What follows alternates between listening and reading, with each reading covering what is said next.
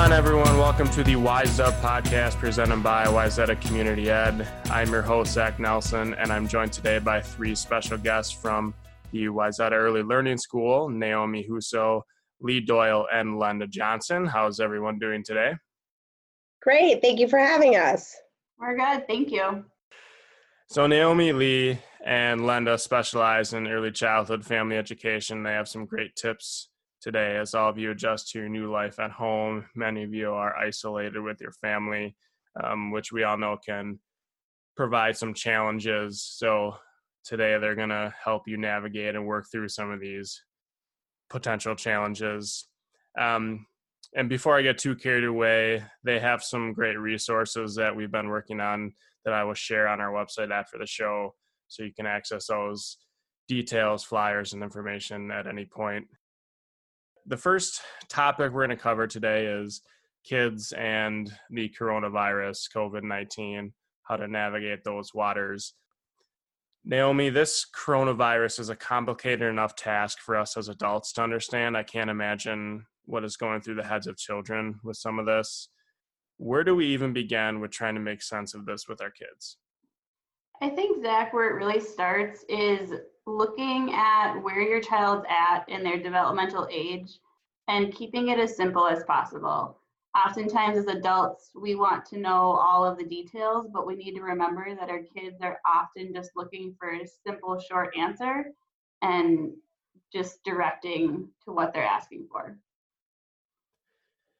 Can a child be too fixated on something like the coronavirus? If you know i know children tend to get something in their head and can't really distract themselves from it is there an easy way to help kind of remove it from their thought process at all times? I think with anything, certain temperaments and personalities tend to fixate more on things than others. Some children might be a little more drawn to it. Um, oftentimes, that comes from their hearing it in their home. If mom and dad have the news on, um, if people in the house are talking about it, older siblings, it's going to be more in their world and so they could fixate on it. But the biggest part about all of this is as a parent your kids are taking your lead on your energy. So if you are calm and collected if you're able to debrief and talk about some of those things that you're worried about with other adults when the kids are away you can hopefully have a more calm composure with your kids and help them work help them work through some of their fears. Linda, should conversations about the coronavirus be more of a plan thing or can they come up as more spur of the moment conversations? That's a good question. I think there's um, opportunity to respond to questions and use teachable moments to share information, but you don't need to plan a speech or say, everybody, come on in. We're going to talk about coronavirus. Answer questions as they come up. Lee, Naomi mentioned being able to stay calm as a parent yourself before getting into a conversation with your child about this. Can you elaborate on just how important it is to understand everything um, from your own end and not um, and kind of remaining calm when having those conversations? Children follow our lead and they react to our emotion. So if we model being calm, they're going to know that we are calm and that they're going to feel that. And just labeling the emotions as you see it um, and just say, I, I can see that you're feeling this way. Um, how can I help you? Um, also, you know, just practicing your deep breathing before you go into a big conversation. You know, offer snuggles, comfort, anything you can just to know that, like, we are here as parents. We are listening to you. We understand that this is a weird time, but just having that open ear anytime that they need it. And I think a big part of that is there's obviously a lot of stories and news articles about the virus and um, along with that could come a lot of misconceptions and a lot of things that quite frankly are, are downright scary. Do you have any advice on how to navigate those waters in terms of getting information and making sure that you're not overwhelming yourself with you know some of those scary stories I would say, you know, focus on what the CDC says. Um, if you need to go on their website and look to see what they're saying, uh, also try not to do it around the kids. Um, if you're going to watch the nightly news, try and download it after they've gone to bed. Try watching your morning news when they're not in the room. Uh, the more talking to friends or FaceTiming other people, but when they start talking about maybe some of the scarier stuff, just ask, say, hey, can we talk about that at a different time? The kids are listening, they're hearing um, and and again just trying you know finding those adult moments to talk about it instead of in front of the kids i think would really help them. Naomi one of the prevailing narratives with this virus so far and it's not it's not in total or it's not whole scale but it's that kids tend to be safer from this virus than say older adults or adults with pre-existing conditions. Now can you touch on how do parents make sure that their kids are serious about this but also aren't just downright scared of it? Yeah i think it's interesting as more is coming out um, you know we're hearing new information every day on it. What i think is so important for parents to really just focus on especially with our young kids is like uh, lee talked about the cdc we want to practice hand washing. That should be a part of your everyday routine. When you do have a cold, we're covering our coughs. When we wipe our nose, we're washing our hands directly after. Um, these are things that we should be practicing every day, all year long, just to keep everybody safe in general. But with the coronavirus, you know, there's the added component of social distancing, which is new and different. Um, PBS Kids has done a great job putting together some of the favorite characters um, talking about this in videos. Daniel the Tiger has an episode out about when you're sick and going home and resting. Um, he also talks about being a germ buster and putting all those germs down the drain and keeping ourselves healthy. Elmo will give a video and talk about where to put your cough or your sneeze in your elbow. But Janet Lansbury is um, another person out there, another resource. And in her podcast, Unruffled, she talks about how we can visually help our preschool to elementary age kids kind of see how social distancing can be helpful. She recommends taking a Kleenex and balling it up and sitting next to your child and pass that Kleenex back and forth. And it's fairly easy. But as you put distance between you and back away, it's harder to get that Kleenex to the other person and pass it back and forth. So when we put distance between us and other people, it's harder to spread our germs. We don't want to scare our kids, but we want to visually show them how this social distancing can be helpful. Um, I want to switch gears and talk a little bit about family scheduling obviously a lot of people out there listening to this are trying to adjust to life at home with kids with their spouses with a lot of people packed into one spot for a very long period of time. So linda why is family scheduling so important during this time? It really helps families to know what a day will look like and the day is really long if you don't have a plan for it. Young children respond really well to knowing what's going to come next. Even the youngest of children can get used to a routine and be able to follow and cooperate if they know what to expect. One thing I've noticed when I've been working from home is the day just seems to blend together um, from whether you're working or eating or doing anything else. And Lee, can you talk about, can you, I guess, expound upon splitting the day up into blocks? Why is that so important?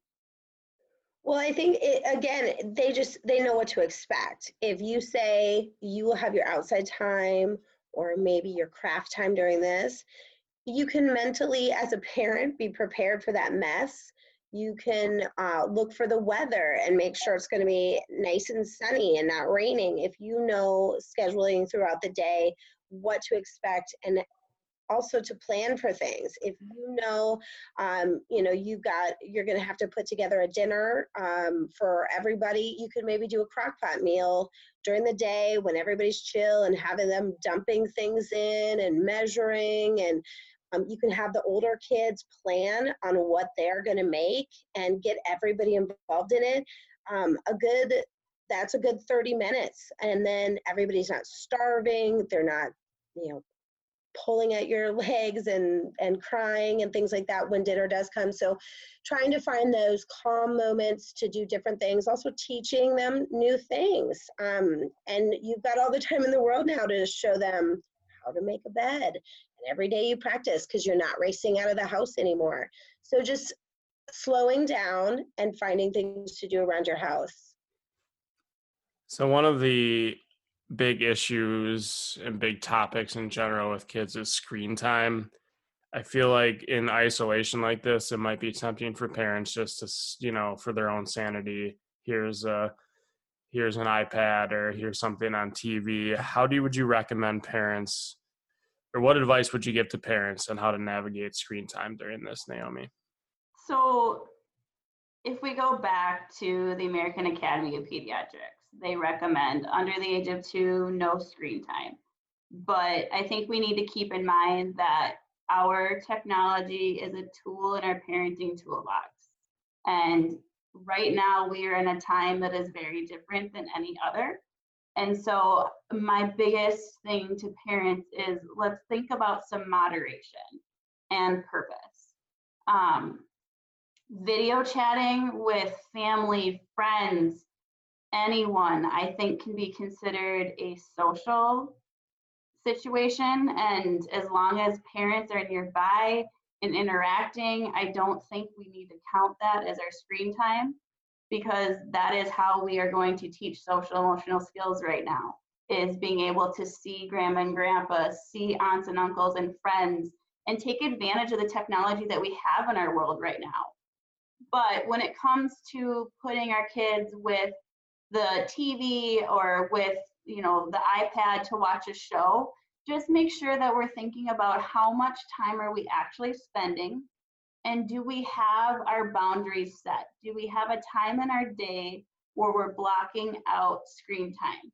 We're going to watch a show after dinner or we're going to watch a show before we eat breakfast. Um, Susie Allison from Busy Toddlers has some great recommendations around screen time and blocking this into your schedule uh, so that you have a start and end time. Kids need to know when things start and when things end. And it's easy to just kind of let it keep rolling and kind of forget about the end time. And so thinking about that. I think it is also great too if you do have that visual schedule to also point out the next time they get it. Um, so that yes, it is ending, but look in the look after you do A, B, and C, you will get it again.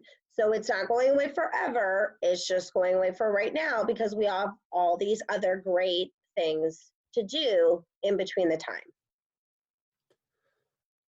Linda, quiet time is a must, not only for kids, but for parents to take a break from everything during this time period.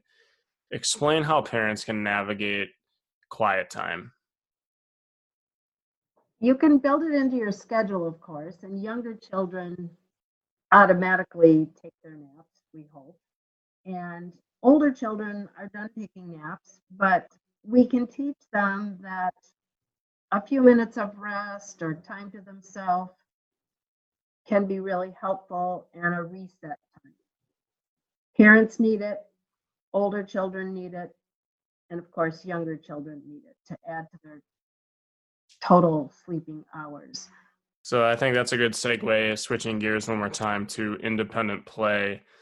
Um, it might be tough, especially when you have you might have multiple kids stuck in the house. You might have um, other family members. You might have pets.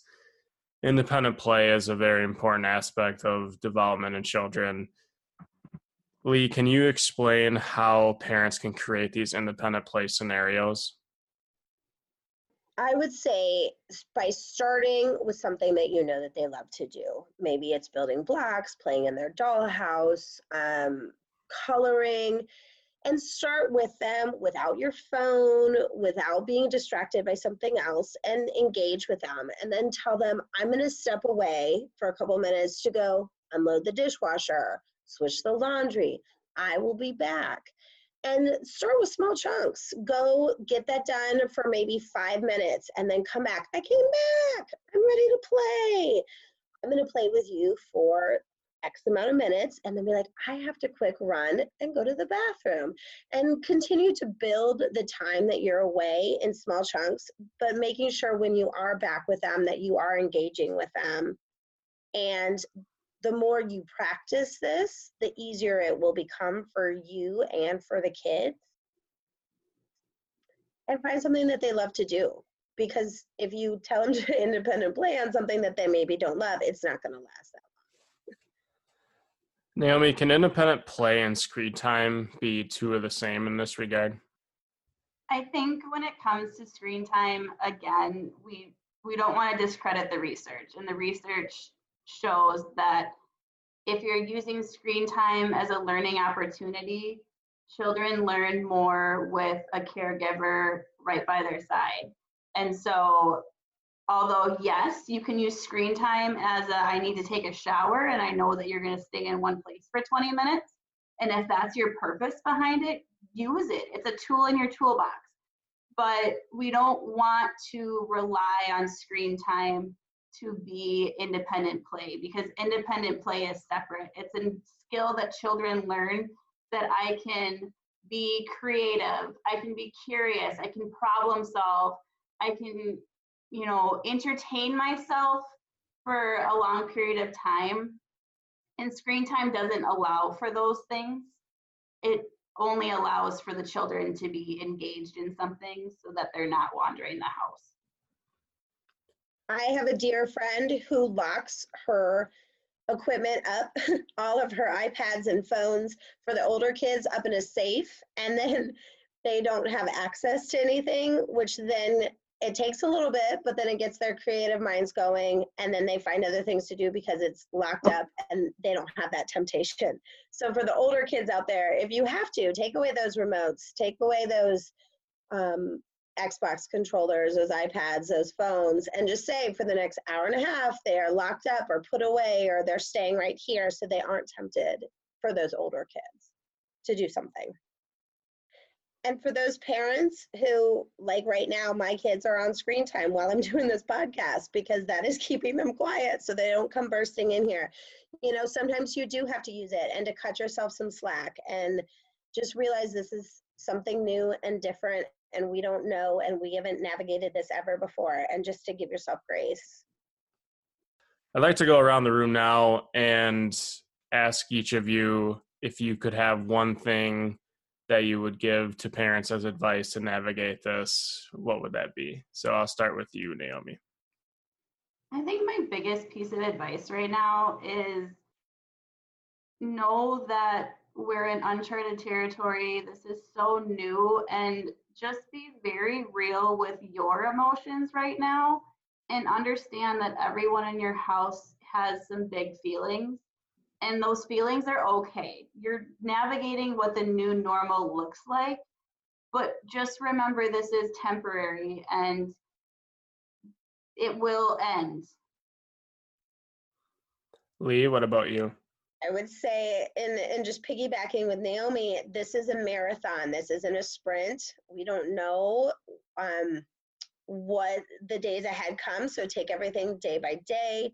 Know that you know have patience with your kids. Just like naomi said there's a lot of different feelings going on. They're not able to see their friends their routines are disrupted. So trying to find that new normal and just cut yourself some slack and do what you got to do in order to keep your sanity and your kids sanity and and know that we are here for you if you have any questions or concerns or need us to point you in a certain direction And Linda, what would be your piece of advice for parents?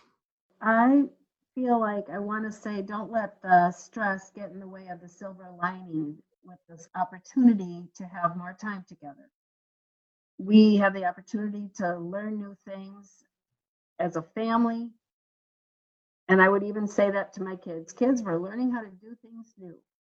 And with that, we can learn how to do things that are hard, and we're going to do a great job at it.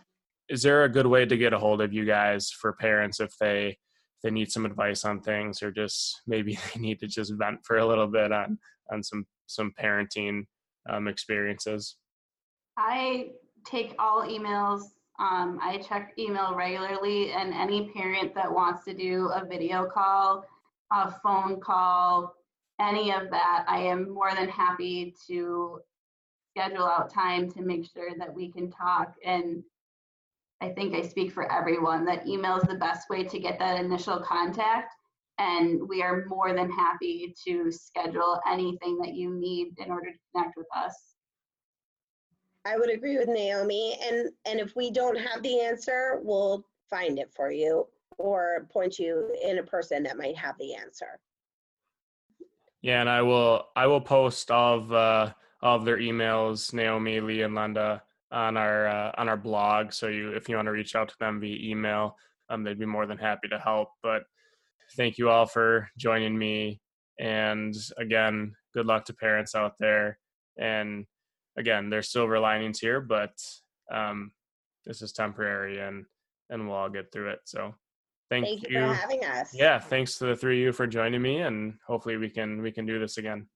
Good luck, everybody out there. Thank you. Thank you. Thanks everyone for joining. Please subscribe to and review our podcast wherever you get your podcasts from. If you haven't done so already, check out our community ed blog on the community ed website. That website is wayzataschools.org slash community ed. We'll be posting daily with ways to keep you and your family busy at home, along with just trying to provide you with some entertainment. And speaking of entertainment, follow our Facebook page for activities and other ways to keep this thing moving forward. We'll be back on Wednesday with Matthew Myers from Traverse Counseling and Consulting with some more tips on how to navigate these tough times as a family. Stay safe, be positive. We'll talk to you on Wednesday.